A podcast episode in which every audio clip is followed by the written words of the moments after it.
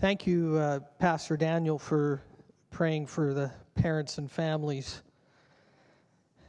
That's been on my mind a lot lately. I'll get to the children in 1 minute, Shirley.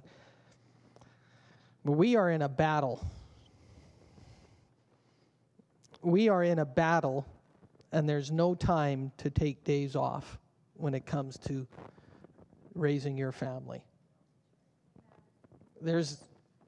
The enemy is full on, full force, doing whatever and however, and we need to stand and strengthen in authority and declare and protect our families. And I've been excited because I've seen all these first-time parents. And we've got a whole new generation happening in families here. In the last year and a half, I think we've dedicated literally 20 children. And we've got another 4 or 5 coming in the next few months. And we need... And I'm talking to all of us who have a little bit of gray hair or even more gray hair. And if you don't have it yet, just wait. Your children will give it to you. But we have to fight for our families. Because if you do it, nobody's going to fight for your family. If you don't stand up and support and protect your children in the kingdom, nobody's going to stand around doing it for you. You have to do it. So thank you, Pastor Daniel and Pastor Brenda, for your passion and for doing the parenting. Children, you may be dismissed for Sunday school. Gift, I'm going to ask you to wait a week. We're a little short on time this morning. Gift had something he wanted to share, and I just, for sake of time, I'm going to ask you if you can wait, Gift. We also have the honor of a couple missionaries with us this morning that are visiting. It is Lou and Miriam Peterson. Would you stand for a moment? We want to honor you. Amen.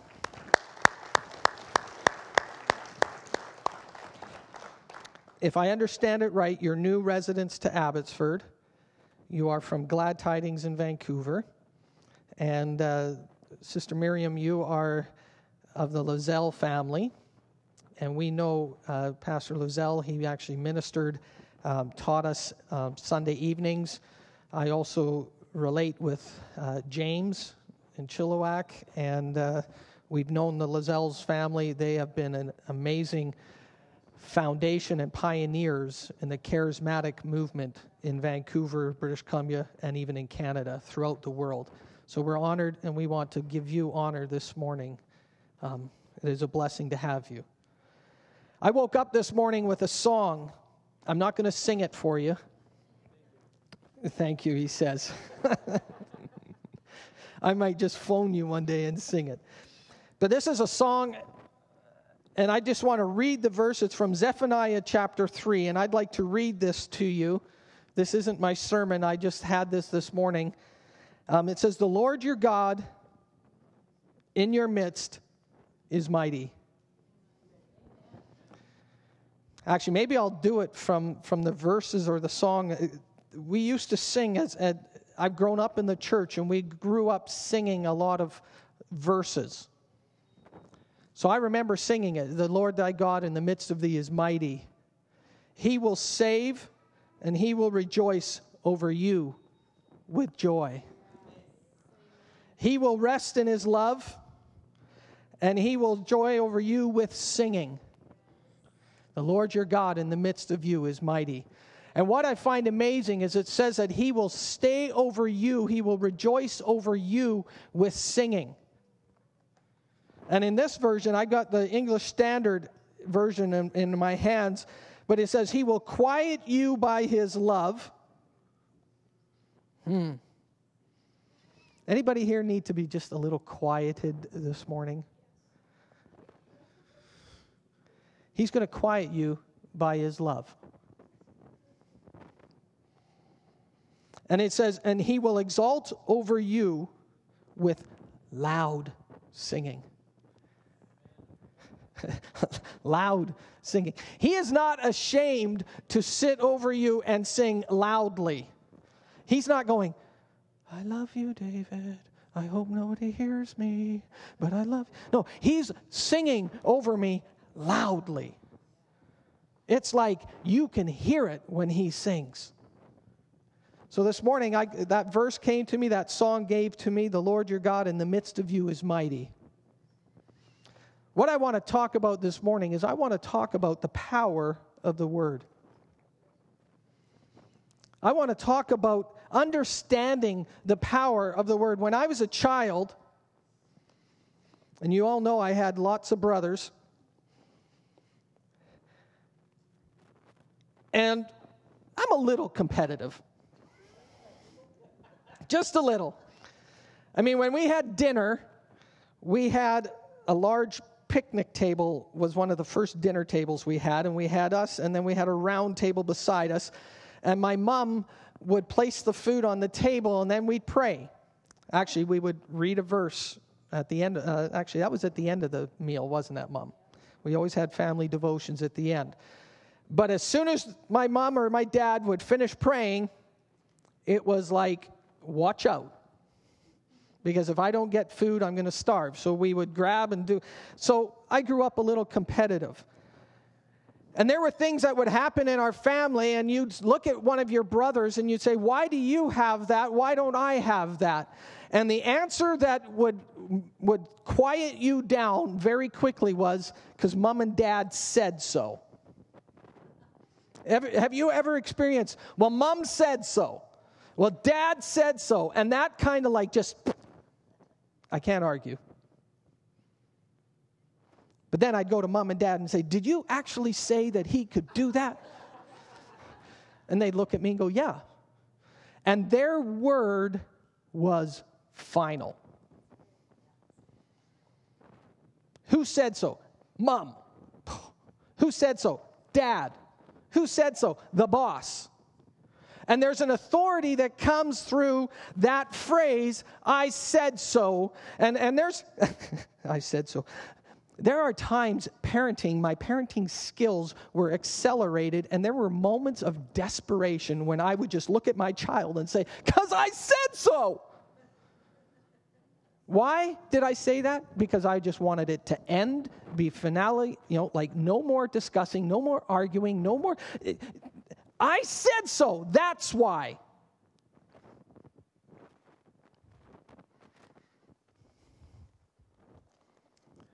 God said so. God said so. Why do we argue with His Word? Why do we come up with buts when He says yes?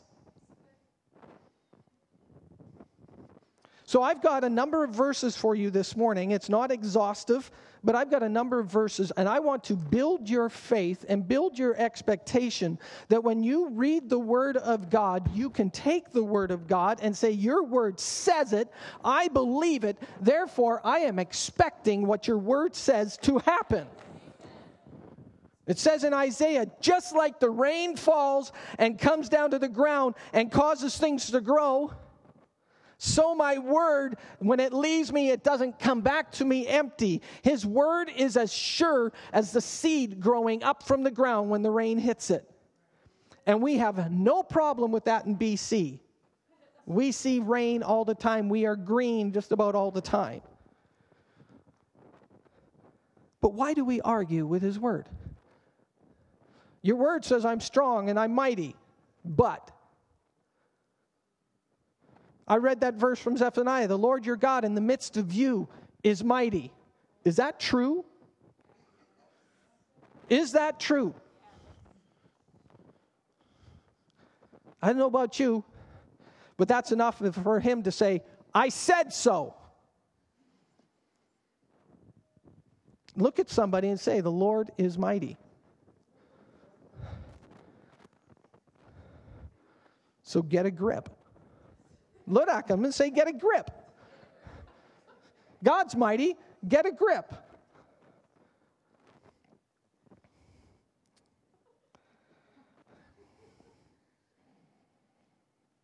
When God speaks, And when God says something, he says what he expects to happen. So when God's speaking, he's speaking his intentions. And the best way that I can see that is two ways. One is if I'm a boss and I'm telling you to do something as an employee, an employer to an employee, I'm speaking as if I'm the employer as the intentions of what I want. I'm not going to ask you to do something I don't want done. And if I'm a parent, I'm not going to tell my child to do something that I don't want them to do. So when I speak to my children, I'm speaking with purpose, with intention, with meaning, with thought. And if I speak that like a parent, when I see God, who is the ultimate Father, who is the perfect Father, I see him speaking, and he speaks, and every word, he doesn't waste his words. There's roughly 800,000 words in here. None of them is wasted. It says all Scripture is given by inspiration, not partial, all of it. And he accomplished in 800,000 words a manual for living. I used to work in construction, and I worked in steel construction, but every once in a while I'd have to dabble into the concrete or dabble into wood. And each one of those industries has a manual. This manual is 800,000 words. The construction manual for steel is literally double this. The construction manual for concrete is a book this big, this thick, with all these conditions. And you know, when you build according to what's in here. If you can turn in your Bibles, I'm going to make this real easy to start with. Turn to Genesis 1. If you have a sword drill, Genesis 1, go. I want to show you a couple things about how effective God is. Do you know God is efficient? God is extremely efficient. And in Genesis 1, verse 3, and this is the 6 days of creation. And in verse 3 it says, and God said, let there be light. What was the result of what he said? Light.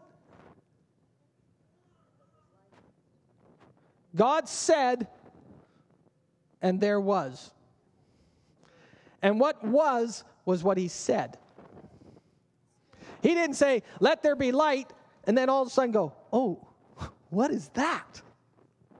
That's not what I was thinking. No, what he said is what happened. And if you continue on, at the end of that first day, he says, it was good.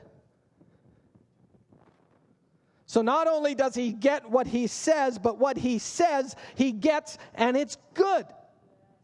And every day of creation, the 6 days of creation, at the end of each day, it says, and it was good. And on the sixth day, when he looked at man, it says, and it was very good. I don't know about you, but when God speaks, he speaks things that are good.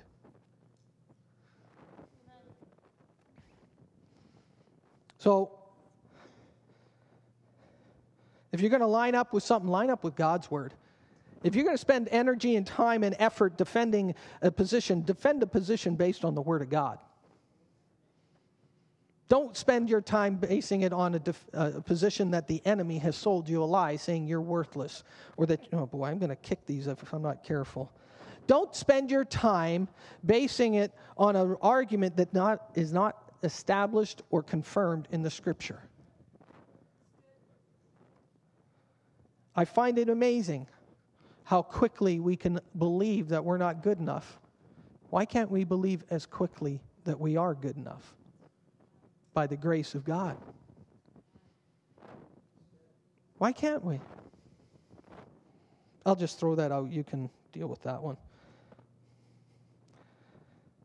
I want you to turn Psalm 119. Psalm 119. And verse 130. I'm not going to have you stand and read the whole psalm. We'll just go right to 130. This is talking about God's word. In fact, Psalm 119, which is kind of the middle of the Bible, that whole psalm is about his word.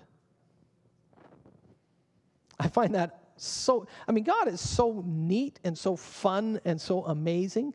The middle of the Bible is all about his word. And if you take the Psalm 119, I think there's 3 verses in there that do not contain a word that is synonymous with his word. So you could read the whole psalm and every verse talks about his word. Wherewithal shall a young man cleanse his way by taking heed to the word of God. Your word have I hid in my heart that I might not sin against you. And there's verse after verse after verse, and it's all about God's word. And in Psalm verse 130, it says, the unfolding, just imagine this, the unfolding of your words. What a picture. The unfolding of your words gives light. The unfolding of your words give light. It imparts understanding to the simple. And I want you to see a few things about the effectiveness of God's word. The word unfolding relates to light, and it relates to breaking out. There's a breaking out that happens when God's word touches you, and it opens up inside of you, and it unfolds. Have you ever had a Christmas present? When I get a Christmas present, I want to rip it open. But I've met people that I think purposely do it because I'm in the room. They carefully peel back the tape. Then they peel back the other one. Then they feel it, lift it open. Then they actually lay it down and make sure the crease isn't bad. But what they're doing is they're unfolding. The Word of God inside of you is something that will unfold. And every situation you come across and come against, all of a sudden God's word unfolds and you get another revelation. And then something else happens, and God's word, because you've hid it in your heart, because you've meditated on it day and night, all of a sudden his word comes and there's light that happens, and it breaks forth on the situation that you're in because his word unfolds, it opens up. That's what happens when we spend time in God's word. If God's word gets into you, it affects you everywhere you are. His word unfolds and it gives light. Who here needs a light on a situation? If you need light on a situation, meditate on this. Meditate on this. Well, what about wisdom of the day? The wisdom of the day is not smarter than the wisdom of God. Think on what God's word says. I believe in practical wisdom, but I find a lot of practical wisdom in here. Extremely practical. You want to get along with somebody? Read Proverbs. You want to understand how to make good money decisions? Learn about Abraham. Look at Joseph. Look at how they did things. You want to understand how to tell dreams? Read the book of Daniel. I read that this week. That just blows my mind. I'm thinking, God, if I had one dream like that, that would do me a lifetime. He had one dream after another, after another. He was telling people dreams that the guy didn't even remember the dream. He told him the dream and then the interpretation. Get yourself in this book. Put your face in this book. Spend time reading his word, and then you can say, he said so. Who said? He said. Who said? He said. Who said? My father said. Who said? He said. And all of a sudden, it's like end of argument. You might as well talk to the hand because I ain't listening.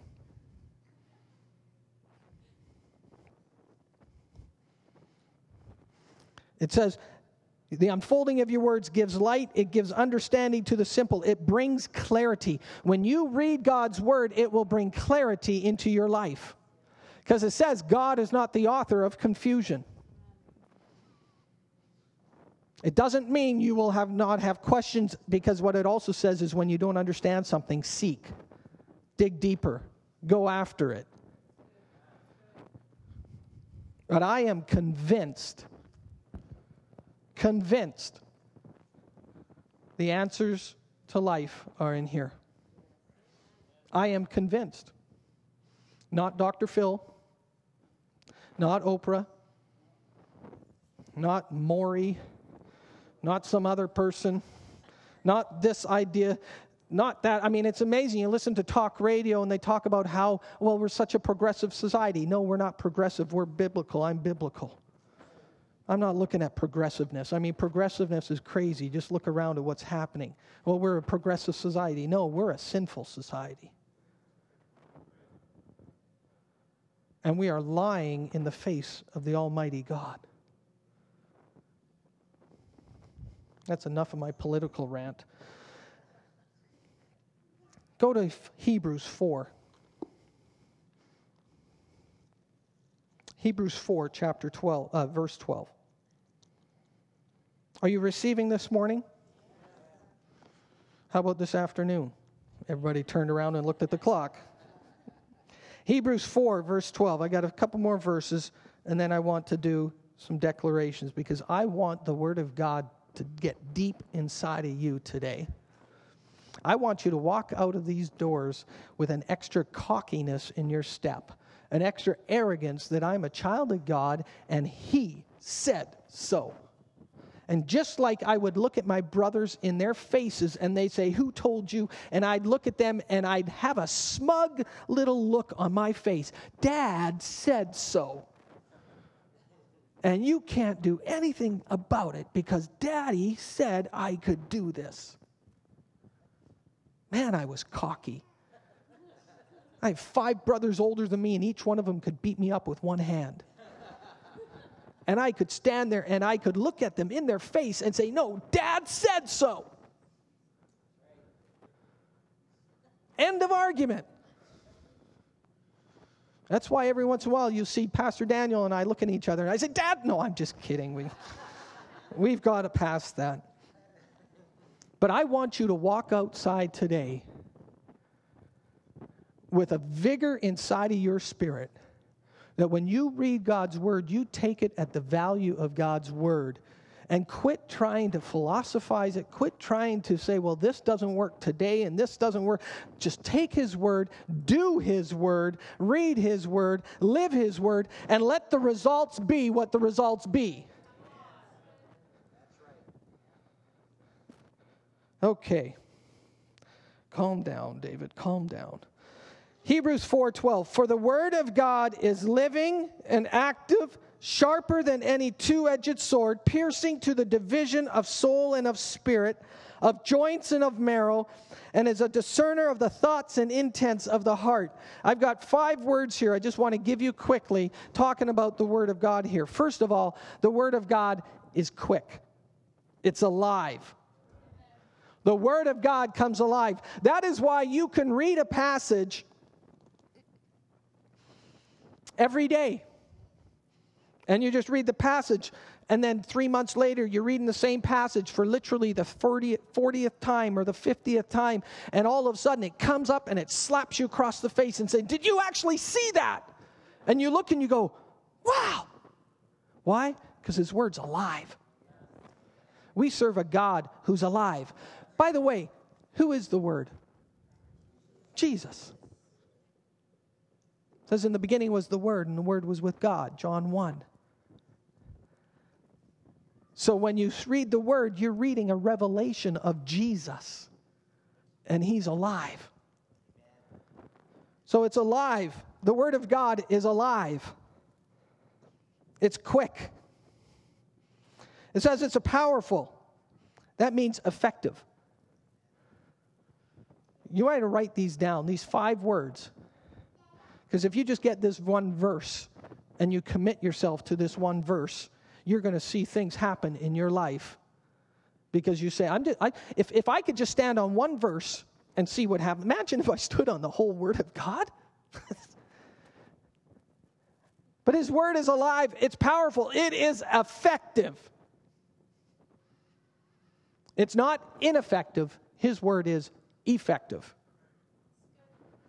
His Word can do more in one sentence than you can spend sitting around people and trying to surmise why this happened and that happened, and all of a sudden God can speak. He doesn't even need a sentence. He can say one word, and all of a sudden it's free. The Spirit of the Lord's upon me because He has anointed me to preach liberty.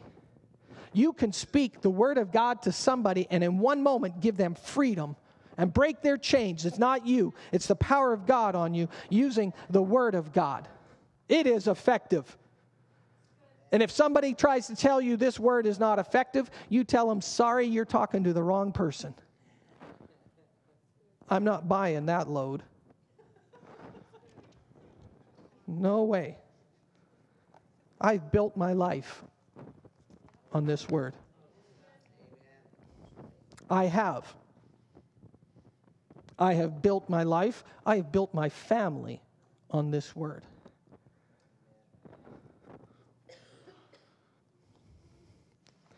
It says, it's sharper than any two-edged sword, which means that it cuts through the mess in a single swoop.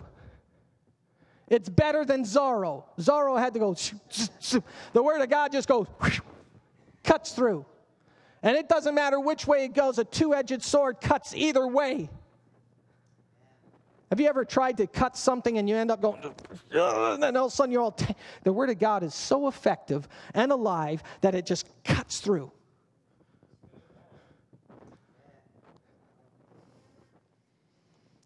What do you need the Word of God to cut through? Now listen, we sometimes like to take the Word of God and use it as an offensive weapon. But sometimes the Word of God is very introspective. You read the Word of God, but let the Word of God read you. And what I mean by that is when I'm preaching a storm and you guys are all shouting hallelujah and you're going like this, did you hear what he said? That's for you. No, sometimes the Word of God is for me. In fact, it's always for me.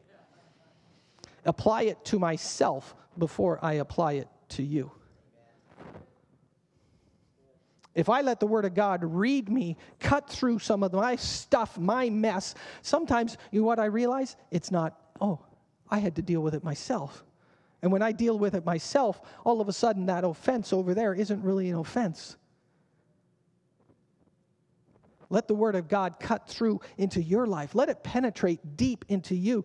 And it says it cuts, and then the next word it talks about is that it cuts to the dividing asunder, or piercing even. The Word of God not only cuts, but it penetrates. There have been times when I've been offended. People offended me. Like, whew, serious offense. They didn't wave. They ignored me and went to somebody else. And they offended me. I mean, I'm this pastor. I'm the lead pastor. And you didn't come to me. You went to Pastor Daniel? What am I, chopped liver? And I get offended. And then I read God's Word. And He speaks to me. And I want to go speak to that person. And I'm going to use your name. I'm just kidding. It's not. I'm just using this as an illustration. Don't look at each other and go, is that me? No. But I read God's Word and I apply it to myself. And it says, David, if there's any evil in you, search me, O God. Know my heart. Try me and see if there's any wicked way in them. No, in me.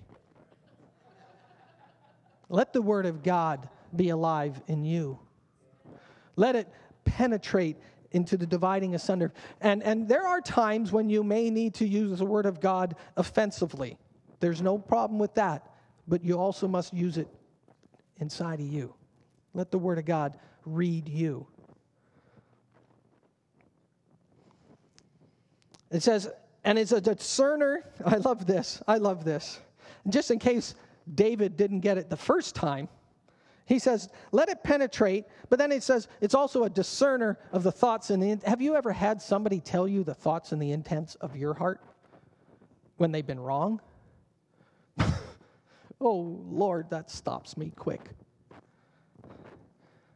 The Word of God, when you read the Word of God and you allow the Word of God to be effective in your life, it will go to the thoughts and the intents of your heart. Why did I need that? Why did I need that? What was my intention? Let the Word of God read you.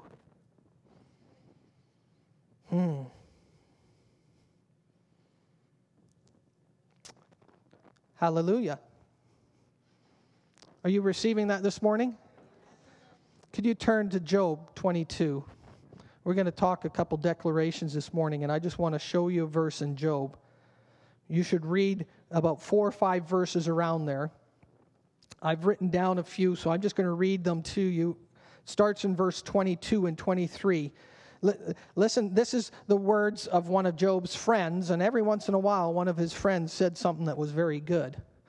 But it says his friend's talking to Job, and he says, please, in verse 22 of chapter 22, verse 22 and 23, please receive instruction from his mouth, talking about God. Receive instruction from God's mouth and establish his words in your heart. Establish his words in your heart. If you return to the Almighty, you will be restored. If you remove unrighteousness far from your tent. And then he continues on and he gets to verse 28. And this is what I want you to see with respect to making a declaration. In that whole context, he's talking about what we can do as individuals. When we talk and turn from unrighteousness and we start to follow the Lord, when we say, Lord, cleanse me from any unrighteousness. Lord, if there's any wickedness in me, I submit to you. I take your word as the standard. Your word is what dictates my life. And when we live it according to his word, he continues on there and he says, you, talking to Job or talking to us as an individual, and he's not talking about God here, he's talking about a person. You will also decree a thing. Not only does God say so, but this is something that you can take his word and decree a thing. You can say his word. You can say what his word says. We do it for John 3:16. We do. We don't argue about salvation. That is a foundation to what we believe. For God so loved the world that he gave his only begotten Son. And we live on that, and we base it on that, and we decree that. But he's also saying here, when we walk in holy righteousness with God, with intimacy with our Savior, we can actually decree a thing. We can speak a thing. We can take his word, and we can speak it. And you know what happens? It says, it will be established. Imagine that. I'm decreeing health over my wife. It is being established. This morning we decreed families and we decreed peace. We decreed protection. We decreed favor. We decreed his strength over these families. And I am expecting it to happen. Because it's not my idea. It's the Word of God. He said so.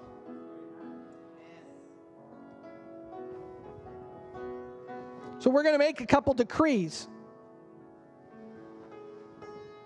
You want to make a couple decrees? I was reading this yesterday, and this my wife made this 2 years ago, a few years ago about healing. And God's been stirring on my heart that I need to speak this every day. So I grabbed it yesterday and I'm going through it. And my wife has got an amazing talent on writing decrees.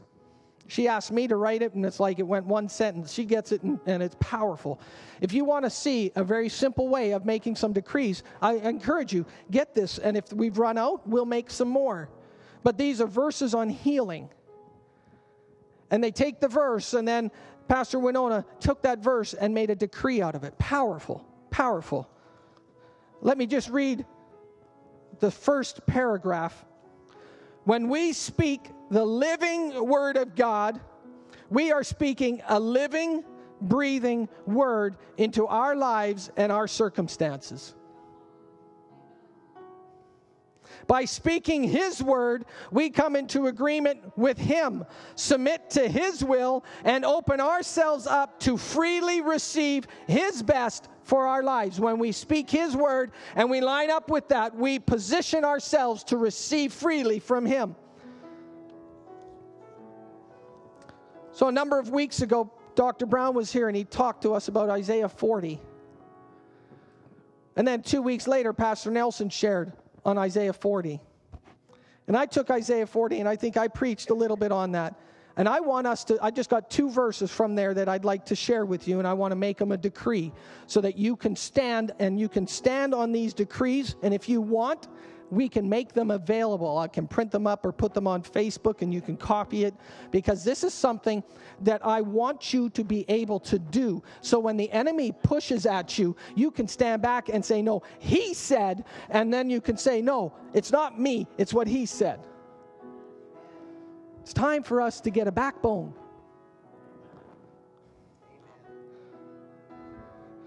Isaiah 40, verse 2, I'm going to read this verse to you.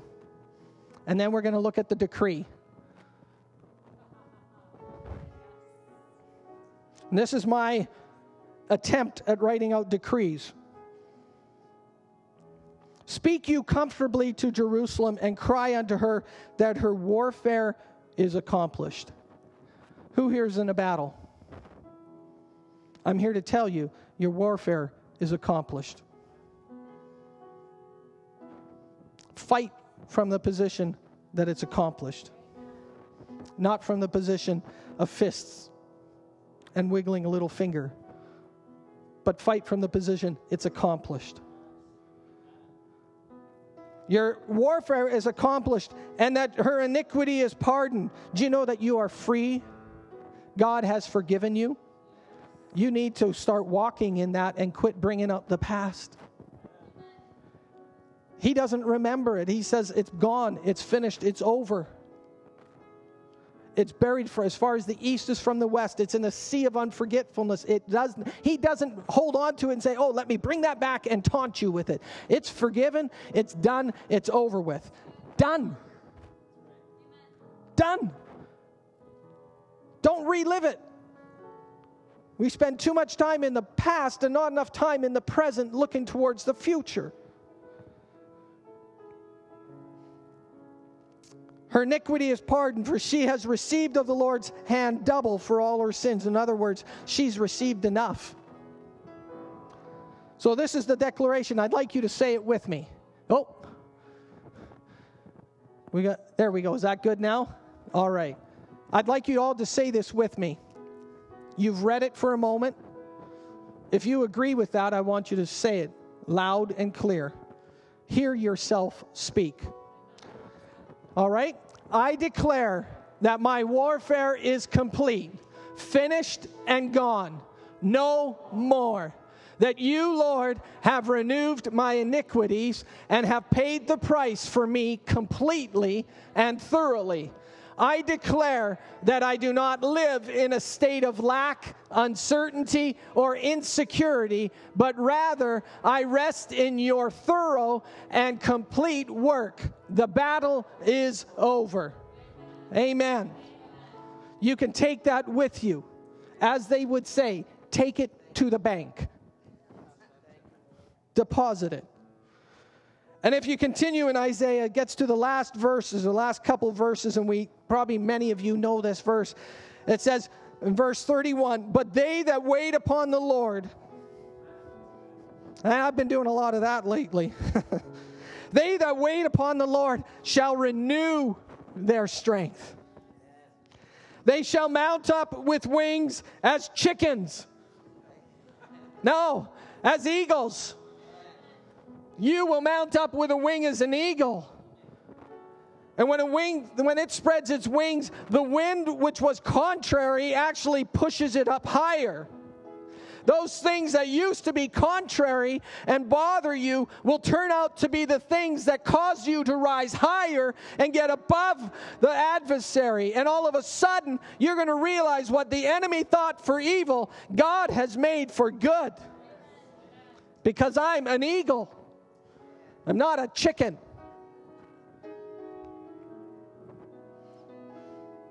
I got to just try to read the verse. But they that wait upon the Lord shall renew their strength. They shall mount up with wings as eagles. They shall run and not be weary.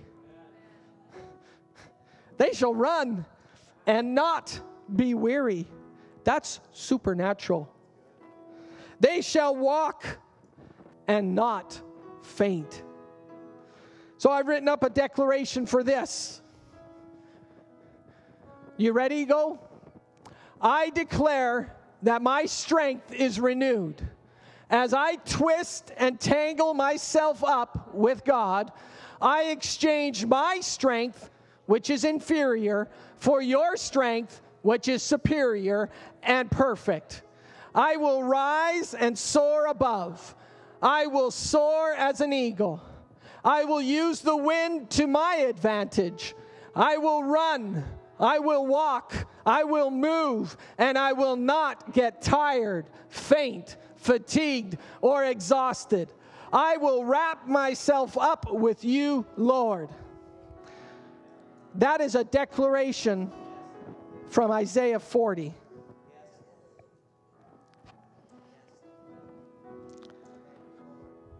Why? Because he said so. End of argument. Why do we have to argue any further than what he says?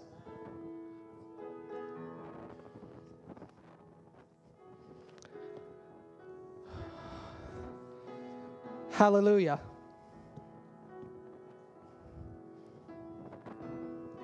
Man, today was a powerful day.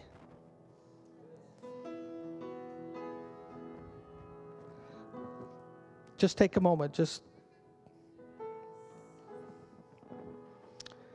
and I encourage you just to raise your hands as an act of worship. Just let him minister to you.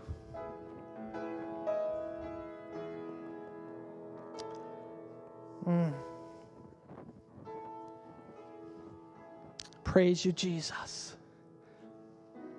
If you've never met Jesus, he came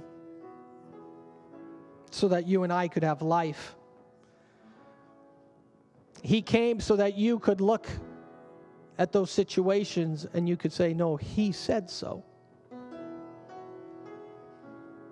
So if you've never accepted Christ as your Savior, you can now. It says to confess with your mouth and to believe in your heart.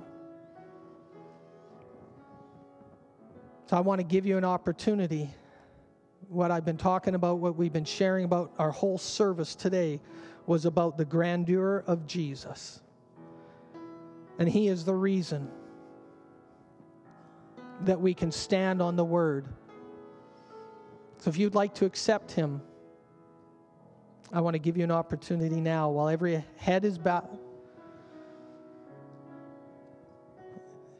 If you bow your head and if you'd like to accept him, I'll ask you just to raise your hand. You don't have to come forward. I'd like to meet you afterwards and just talk with you for a moment. But if you'd like to accept Christ right now, I want to give you an opportunity just to raise your hand. Hallelujah. Thank you, Jesus.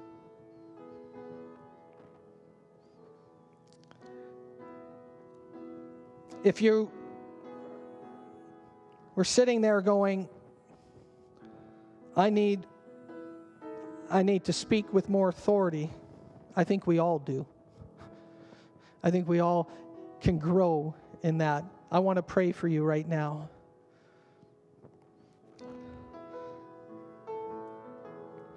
We do a lot of physical things and actions not for a natural reason, but for a spiritual reason. So if you need to grow in that strength that he said so, to take the word of God into your life and to make it more powerful, more impactful, more convicting in your life. And it's not that you're sinning or anything. It's just, I need to just grasp his word deeper, stronger, harder. I want you just to open your heart and lift your hands, and we're just going to pray together. Heavenly Father, I just ask that you would just come. Just come right now and touch every one of us. Lord, and let the power of your Holy Spirit come and flow. And Lord, let us take your word for what your word says, not adding to it, not subtracting to it, not putting it through a synthesizer, but Lord, taking your word and saying, your word says that I'm the head and not the tail. So, Lord, I'm going to start living like that. And when the enemy comes,